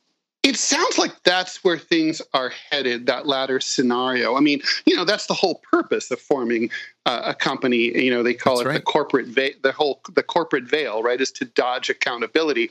You know, in the case of the Trump uh, organization, anybody who's read about it or studied it knows that, you know, it's you know, basically it's Donald Trump's doing. It is that there's and there is a doctrine called piercing the corporate veil, but that's in civil law and where you can sort of say, well, you know, I want to. This person used a corporation in order to shield themselves, but in criminal law, if you can only nail the company, uh, it's pre- it's a different matter to nail the the, the executives, uh, and so you know it may be that they're trying to see if they can flip more Trump organization employees or top executives and get them to testify against Trump. And this is just a matter of building their case. I think there's just sort of my theory is, I mean, my, my thinking is that they're just following this as far up the chain as they can, and they're taking it one step at a time. And, you know, they're, they're going to see how it goes. And either they get to the former president or they don't. Mm-hmm. Mm-hmm. Um, the Iranian government said yesterday that it's ready for an unconditional prisoner swap. This would be the first in nearly four years. Why do you think this is happening now? Because th- to me, there, there certainly uh, seems to be no indication that relations between the United States and Iran are improving in any way. Why would they uh, do this? And and I'll add too that when I first heard about this story, it, it was in the Israeli press, and so I did a pretty comprehensive search. It's appeared only in the Israeli press, one Middle Eastern newspaper, and at Radio uh, Free Europe, Radio Liberty. Why why isn't this on the the top, uh, you know, above the fold in the New York Times and on CNN? Well, uh, I would guess probably because they haven't been able; those organizations haven't been able to confirm the story. Um, it doesn't mean that it's not true, given the Byzantine nature of the Iran of the Iranian regime, and how you know something that might be in the works, uh, you know, might not be in the works. Um, you know. Uh, you're right, John. The U.S.-Iran relations, you know, continue to be terrible. But over the years, the Iranians, not the United States, but the Iranians have repeatedly made overtures to try to n- move toward normalized relations. Mm-hmm. Uh, I think of uh, events like in the early days of the U.S. invasion of Afghanistan in 2001, 2002, uh, there was a U.S. pilot who crashed in northwestern Afghanistan near Herat. The Iranians uh, rescued him from a Taliban controlled area and wow. Uh, not only recouped uh, the uh, equipment from the plane, but also, of course, the pilot, and then quietly turned him over to the Bush administration, to the Pentagon, you know, just sort of as a goodwill gesture, like, look at us, we're nice. Come on, let's let's let's be let's try to do something here. And things like that have happened over and over over the years. Um, I think, with the exception of Donald Trump briefly saying when he was first became president or right before that he was willing to speak to the Iranians, um, there hasn't really. It's been a one-way street, and uh, the U.S. has just sat on top of these forty-year-old sanctions, and so I, you know I think this is probably part this is this is if this story is true and verified, then it's I think it's going to be we're going to see that it's basically the Iranians trying to uh, you know thaw things, uh, do a little détente here um, as usual, and you know it's up to the Biden administration to pick up the ball. You know, further to that, um, th- there was a lot of hope uh, during the Obama administration that because it was transformational, he was the first African American president, he was young, he was new, he was fresh, that there was a possibility that we could finally reestablish diplomatic relations with the Iranians. And we saw it happen in Cuba, right? Which was a very, very big deal. Uh, we didn't reestablish re- uh, relations with Iran. Um, and then people thought, well, Donald Trump is so crazy. And we know from history that only Nixon could go to China, that maybe Donald Trump could actually reestablish relations with Iran. Nobody's saying that about, about Joe Biden. Nobody. Nobody is saying that Tony Blinken is this transformational um, uh, foreign policy genius.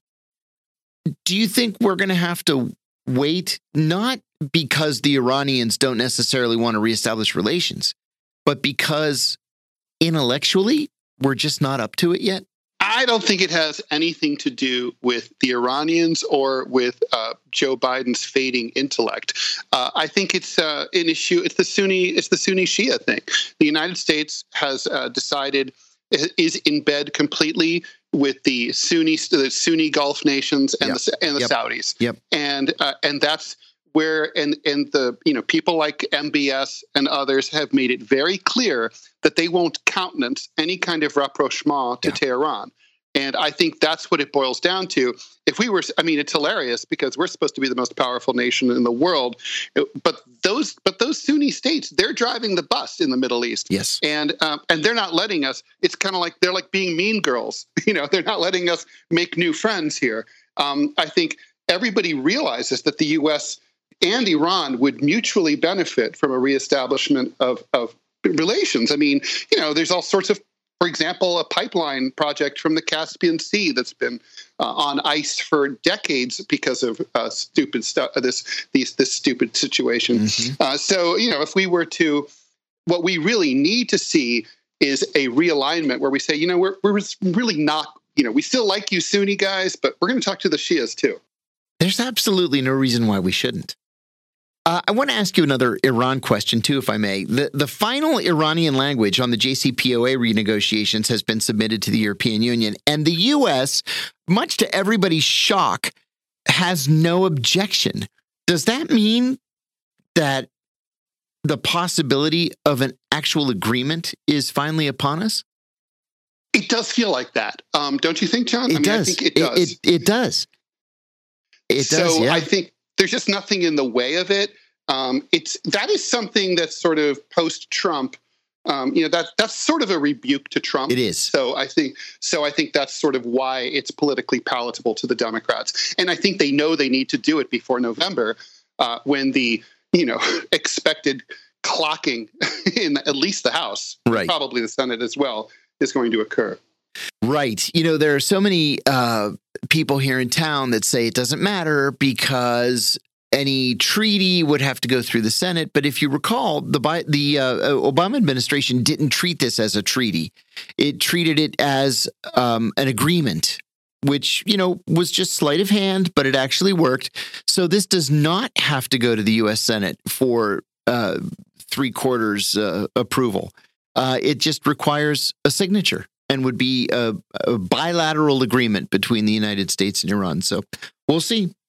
Uh, Ted Rall, thanks for joining us. Thanks, John. Ted is an award winning political cartoonist, columnist, and author. His latest book is The Stringer, and he's the co host of the DMZ America podcast with Ted Rall and Scott Stantis. You're listening to Political Misfits. Stay tuned, and we'll come back with another guest.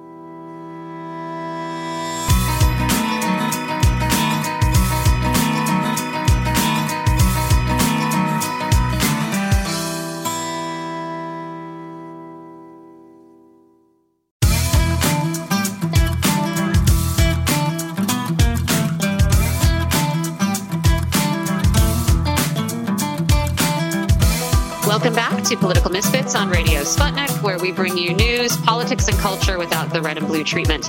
I'm Michelle Witte. I'm here with John Kiriakou, and we have a conversation about Canada, disability, and uh, medically assisted suicide coming up. But, John, I did want to see uh, if you had seen this headline from Time recently, uh, just today, saying uh, the GOP borrowed a Soviet skill and disappeared Liz Cheney.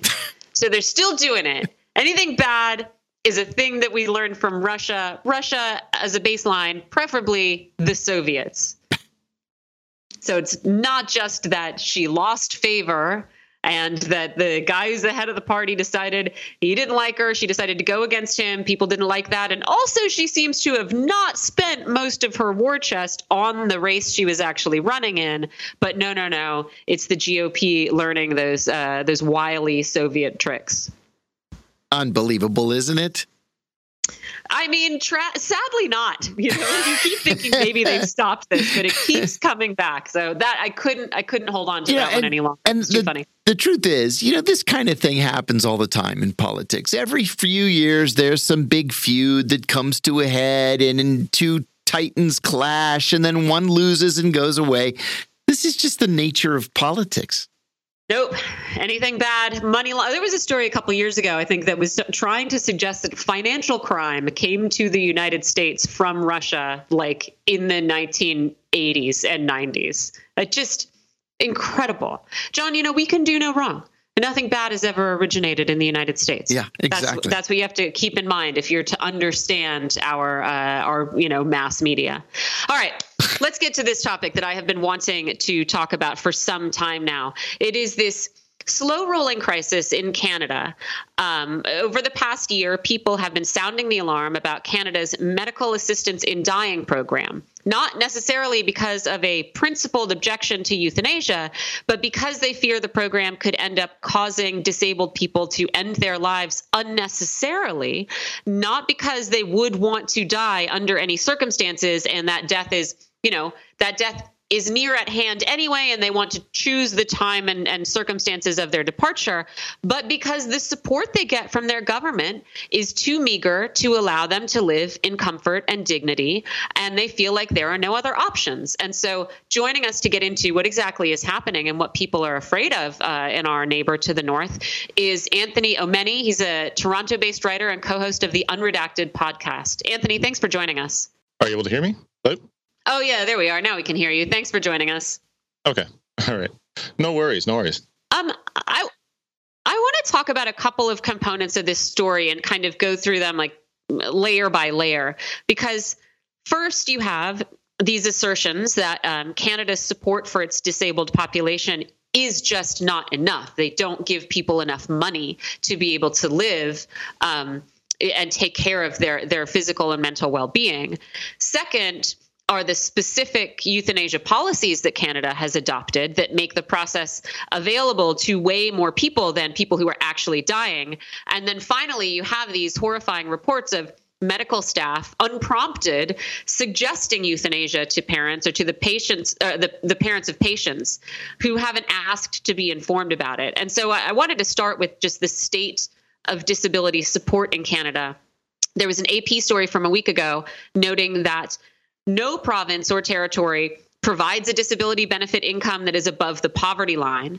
Uh, sometimes uh, these disability benefits are as low as uh, 850 Canadian dollars a month, which is a little over 650 US dollars, which is less than half the amount the government provided to people who couldn't work during the COVID 19 pandemic. And so I want to start with just what does this level of benefit mean for disabled people in Canada, especially people who can't work? Well, that's a lot to. Uh, there's. I hate the word unpack so much. It's really just like there's there's a ton of t- stuff to explain to understand the Canadian context regarding disability, assistance in dying, and so on. So I think probably a good place to start is the uh, the COVID nineteen lockdown. Uh, so once mm-hmm. uh, everything began locking down um, in in 2020, uh, there was a uh, push for some sort of um, government assistance to people that wouldn't be able to uh, to go to work, that were going to lose out on income, etc.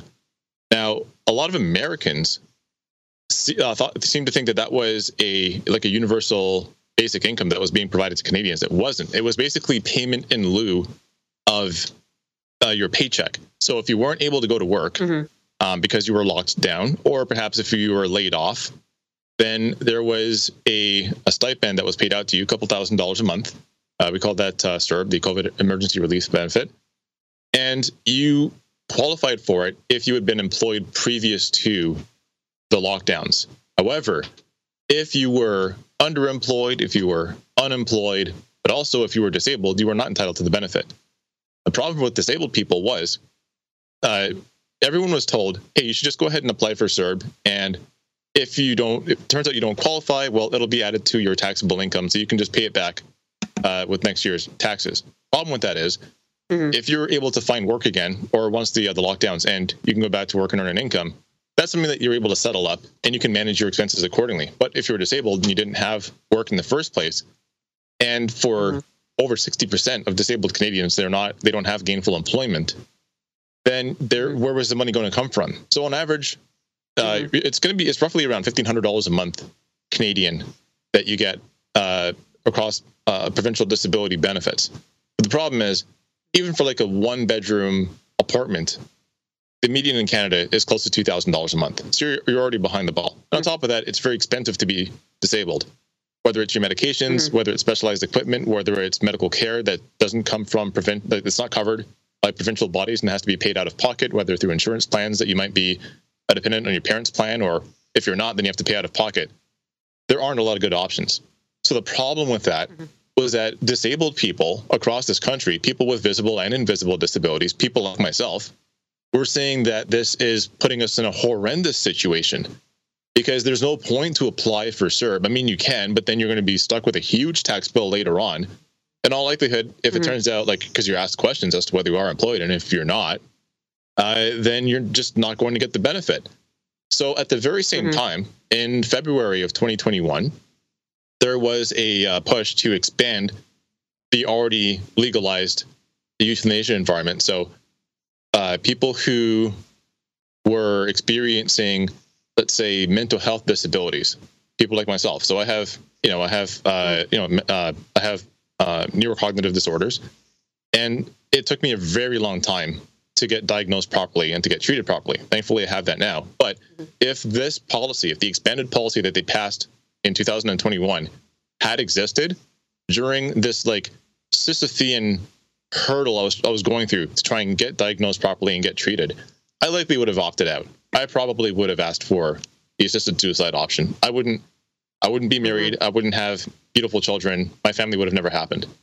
And the problem now is that uh. not only did it expand so that people whose underlying illness was mental health disorders, on top of that, they allowed the medical practitioner to be the one to suggest to the patient hey, is this an option that you've considered? Well, here's some information on it. Mm-hmm. So, and, and this tracks, like it, it tracks very linearly with Canada's history of promoting eugenics.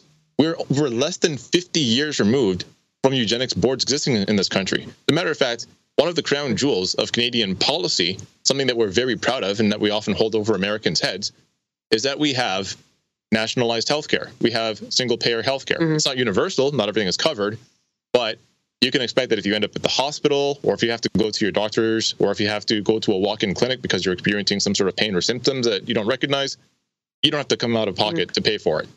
But the problem is the founder or the uh, the the progenitor of nationalized healthcare, Tommy Douglas, uh, a, a, a, politician in the Canadian prairies, well, he was also a eugenicist. So eugenics is deeply woven into the fabric of our healthcare policy. Eugenicists mm-hmm. were also you know, some uh, eugenicists were also uh, highly rec- highly regarded uh, people in the psychological community that came up with the DSM. There are still eugenicists mm-hmm. that have a hand in creating the uh, the updated versions of the DSM. So the problem is we act mm-hmm. like eugenics simply doesn't exist in this country, or we're we're way past that, and it's not. Eugenics does factor into how disabled people are treated in this country, and one of them is that there was no push to expand these services to disabled people. Canada is one of the worst countries where it comes to disability benefits and accessibility, simply being able to move about your environment. This country was not built with disabled people in mind. And mm-hmm. when they expanded the bill, or were pr- or proposing expanding the bill, there were dozens of advocates for disabled people that that spoke to members of the Canadian Senate and begged them tearfully to reconsider before they passed this bill, or at least try to close up some loopholes at the very least like don't have a doctor come to you mm-hmm. or a nurse come to you and say hey have you considered assisted suicide when nobody was talking about right. it they simply want better care and uh, yeah. they, they went ahead as is they listened to these people plead with them tearfully said we see you we hear you and then went ahead and passed the framework as is so what we have happening now and this has happened uh, several times in the last few weeks i mean we had one example of a woman in toronto that uh, was not able to find housing that would accommodate for the fact that she has major chemical sensitivities. So the kinds mm-hmm. of uh, cleaning, uh, uh, the, the, the cleaning solvents, uh, everything from the, uh, the, the the finish on the floors and the paint and everything else that you use on the walls. These are things that most people don't notice, mm-hmm. but if you have chemical sensitivities, it can make your life unbearable. She was not able mm-hmm. to get accommodated for housing through her disability benefit, so she opted for assisted suicide uh, a, a, man last week or about a week and a half ago uh, who came down with a severe neurological condition was was in a hospital and he was advocating for his own care. He was asking for some sort of home care so that he didn't have to stay in the hospital. It was going to cost him roughly $1500 a day when his benefits ran out. And what he was asking for was is there any way that i can possibly get home care? He's not able to feed clothe change take care of himself barely able to get out of bed. And again a, a nurse uh, had conversations with him, very inappropriate ones, not just once, but multiple times. He ended up having to record them and then pass them on to the news, mm-hmm. Where he it seemed like he was mm-hmm. being pressured to opt for MAID.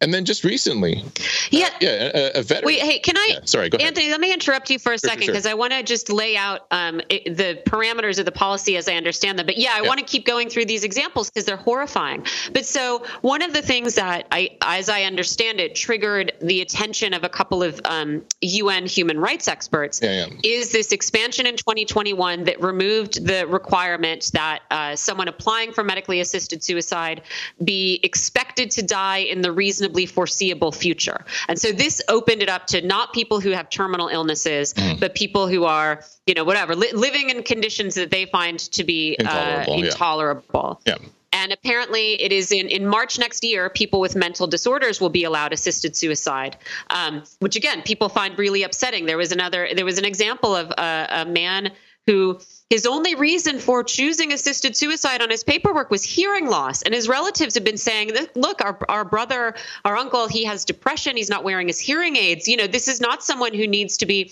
assisted into the afterlife, uh, but someone who maybe needs to have a, a, a mental illness treated. Um, the other thing that I wanted to ask you, you know, I also have a list here of examples, I mean, but I'll let you go through them because they're horrifying. But, but, one of the things yeah. that accompanies uh, uh, yeah, them sorry. often is is just really poor care. You know, so you have yeah. people documenting sleeping on dirty sheets, having feces on the floor, having bed sores, being served rotten food for weeks and weeks, and, and then being approached by someone who says, Well, have you considered just dying? Yeah. Uh, and so I wanted to also ask about that. You know, like inadequate care shouldn't be what drives you to suicide. Well, unfortunately, inadequate care is, is is the reality for disabled people in Canada. It is hell. Um, I have friends that are well-known disability advocates, and they've dealt from everything from straight up ableism and discrimination from uh, from uh, medical providers uh, to having difficulty getting consistent services, and then for people that live in um, hospices, et cetera, even getting somebody to come in and change your bed sheets can be a hassle because for for the workers, it's just a matter of when we swing by your room and based on our routine. So it's entirely centered around the bureaucracy and not around the needs of the patient. Mm-hmm.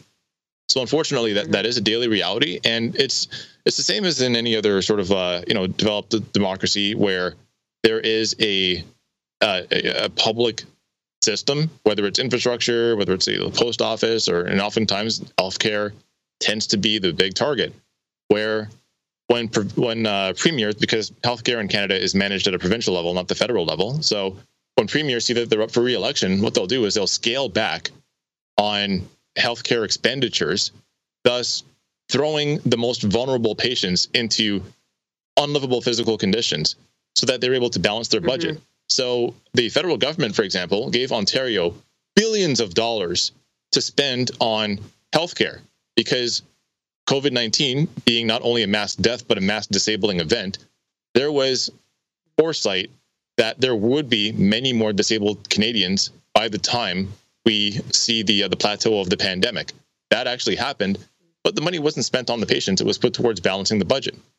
And unfortunately, that what that led to was more than ten thousand Canadians uh, opted for MAID and were granted it. So more than ten thousand Canadians died last year as a result of assisted death. So out of all of the deaths that happened in Canada in 2021, 3.3% of them were assisted deaths and 81% of applications were approved. Wow. That's a lot. And also, AP notes that that was an increase by about a third from the previous year. So the policy has had immediate repercussions. Yeah, exactly. And of, of course, you know, we've seen what's been happening with inflation. We've seen what's been happening with uh, people's income, with the precarity of work.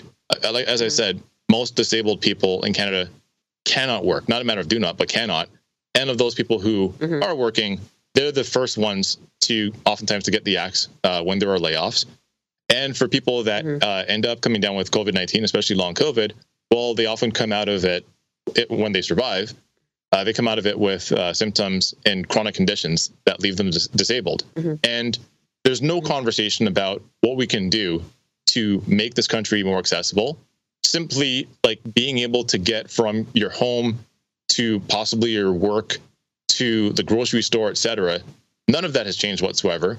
Talks about increasing disability benefits has been a pittance. Just we're talking about like a mm-hmm. difference of you know, you know fifty to hundred dollars per month. It's been absolutely mm-hmm. nothing. And what we're saying here to disabled people is that listen, as long as the economy is chugging along, you're disposable, and that's pretty much the way that it's always been. But what really irks me about this is that it's offered to disabled people under the guise of compassion as if, well, listen, mm-hmm. we did something for you. Um, we gave you the ability to kill yourself without the rest of us feeling bad about it.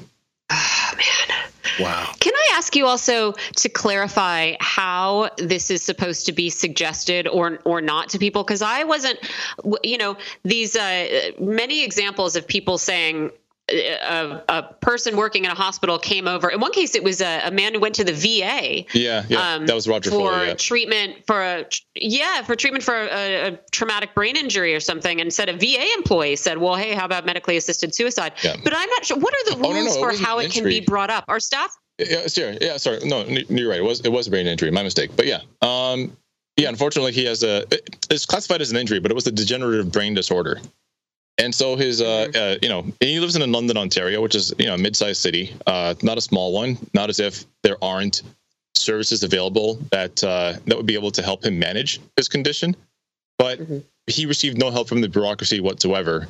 And the most frequent response that he got, uh, you know, according to his lawyer, was, "Hey, have you just?" And the way that they do this too is he's he's he and he says to them, if you listen to the recorded conversation, he says, "I this is not what I'm asking for.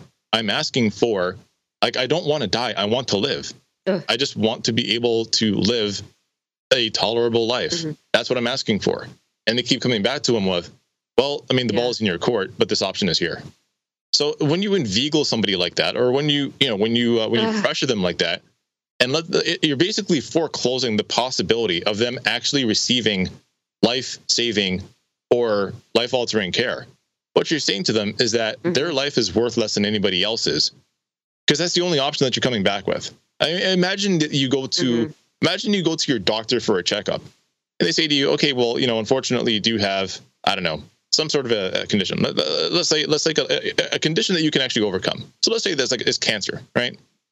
And mm-hmm. it's a treatable cancer. It's not you know like stage four. It's a treatable cancer, and you say, listen, I, I'm going to require additional care. My workplace doesn't cover all of these benefits. Here's your possible alternative. Can I apply to say like the Trillium Foundation, which is you know a healthcare foundation that does help people that have to uh, get uh, specialized cancer care? Can I apply to the Trillium Foundation? Mm-hmm. And many people do this on a yearly basis. And imagine the doctor or their uh, assistant comes back to you and says, uh, "I guess you could do that, but have you, have you thought of just letting yourself die?" And that is what yeah. disabled people are faced with on a daily basis in this country. So, talk to me about, you know, obviously it has generated some attention. It's generated some media attention over the past year, uh, but it hasn't stopped these these sort of the expansion of this program. So. I'm wondering, you know, well, what kind of organized resistance is there to these policies? I mean, there's organized resistance in the sense that um, disabled people are uh, raising their voices, that they're writing, they're members of parliament they are uh, they're they're writing to the Senate. They're writing articles that go out in mass media. None of it is actually changing the status quo because, unfortunately, the reason that we have the expansion of assisted suicide is due to Supreme Court decisions by the Federal Supreme Court of Canada and by the the Quebec Supreme Court. So the reason that the framework was expanded in the first place in 2021 was to make sure that the laws were in accordance with the Supreme Court decision. So a lot of people have been asking, okay, well, what, what do we do about this framework? How can we change this framework so that it accommodates uh, disabled people and that we're not basically, you know, pushing them off a cliff? And the answer is, well, it's not the framework that has to be changed. It, it's the framework of disability accommodation in Canada. The thing is, I don't even like using the word accessibility because when you talk about accessibility, what you basically mean is we need to change our like we have to inconvenience ourselves to accommodate people with disabilities so whether it's in the workplace mm-hmm. whether it's in commercial spaces the library the grocery store the drugstore etc the, the, movie theater mm-hmm. well all right listen if we have to let you in we'll do some we'll do something to accommodate you but this off this has mm-hmm. the most severe re- repercussions in the workplace because workplaces often are not accessible and that's because disabled people are not considered to be contributors. They're not considered to be productive bodies. They don't contribute to capitalism in the same way that everybody else does, and under the conditions that are the most convenient for shareholders, for management, etc. So, for mm-hmm. the most part, disabled people are an afterthought. When you when you go to your local community center and you press the button to open the automatic door, and then the double door opens, let's say the left door at the front and then the right door at the end, and you have to navigate around that with your wheelchair it's it, mm-hmm. it's it's it's a joke. Like when I when I talk to people who use wheelchairs, like do you get the blackest humor out of people who are wheelchair users? People even say, you know, we, we built uh, we built this uh, the store, or we built this community center, or we built this, this public space to accommodate wheelchairs, and they'll say, well. That's nice that you accommodated my wheelchair, but what about me? I just use a wheelchair. Did you build it for? did you build it for this piece of equipment, or did you build it for me, the person that's actually using these services? and, and unfortunately, right. until, you know, it, it, it's really sad because I I really want to say like, oh, well, you know, here are some very simple solutions.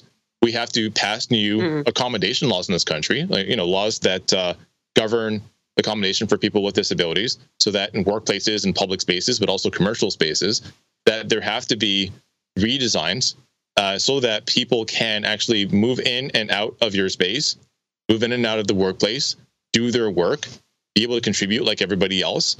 There's there's the mm-hmm. the framework for accommodation and accessibility, but then there's also the need to simply make sure that when your disability check comes in, you're not choosing between say your medication or the life-saving care that you need and being able to cover your rent. Like it's an absolutely impossible yeah. condition that most people are put into in this country where they can't even cover their rent never mind the additional expenses. I think sometimes people think that, well, you know, fifteen hundred dollars in a month that's that's not so bad. I mean, but they're thinking of that in addition to their own income. Yeah. And the, the unfortunate fact of the matter is, on top of the normal day to day expenses, i.e., your heating of your home, your electricity, uh, whether it's like buying groceries, if you drive a car, paying for gas, or using public transit, like on top of those quotidian, quotidian expenses on a day to day basis, you're also faced with the cost of your care on top of that. So it is more expensive to be disabled in this country. Mm. And yet, disabled people make less than anybody else as a demographic. So it's a bit of a sick joke. It is. Uh, Anthony Omene, I'm, I'm really glad you joined us for this conversation, as, uh, as sad as it was. We are running out of time, so I want to just ask you to tell our listeners where they can go to find more of your work. Sure. Yep. Uh, so my name is uh, Q Anthony Omene. Uh, oftentimes you can find my work in the Globe and Mail in Canada. Uh, and I also host the Unredacted podcast with Glenn Greenwald, for the most part, talking about U.S. politics, Canadian politics, and uh, global intelligence and warfare. So, you know, the, the topics that everybody Fun. seems to enjoy, but nobody likes to talk about. Yes, all the good stuff. Hey, we love it here, so we'll have to uh, we'll have to have you on again soon. Thank you so much for joining us. We really appreciate it. Thank you so much for having me. All right, John, we have five minutes. You want to talk about this uh, scandalous I, I Cambodian? I art, do. This is actually story? big news. It, it's not only appeared in the in the New York Times and the Washington Post today, but it was picked up by the Art Press, Art News Magazine, um, Artforum. This is a this is a very big deal basically cambodia is accusing the metropolitan museum of art mm-hmm. of having a bunch of stolen artwork and it seems like, according to this New York Times story, that they are basically blaming this on uh, this this British Thai businessman Douglas A.J. Latchford, who was a dealer in Khmer art a scholar, a collector, and of course was later indicted as a smuggler mm-hmm. of a bunch of Khmer artifacts. And uh, the story goes into uh, the Cambodians apparently in, brought in the U.S. DOJ yeah. to press for the return of this artwork. And so, uh, some of what has uh, alerted them to where this art might be found is apparently this reformed looter named Toek Tik, who identified 33 artifacts in the Met collection as objects that he personally remembered plundering and selling to intermediaries who then did business with this guy, Latchford. Yes. Um, the Met is kind of standing off and saying, no, no, no, uh, you know, we've looked into it, we've updated our, our records, we have a good track record of returning items that we've learned to have been looted. But they're refusing to share their internal documents with the Cambodian government that is leading this charge to get these back. The Cambodian officials uh, have turned evidence over uh, evidence of looting to the federal authorities in the U.S., but not to the museum. So it's like neither side really trusts each other, and they're trying to work mm-hmm. through uh, the DOJ to solve this. But I mean, here's the thing. I, have spent time in Cambodia, right? Yeah it's a beautiful country. Right. Uh, it's a great, you know, it has lots of incredible things to see. It is also, it was just absolutely devastated mm-hmm. in the 70s and 80s.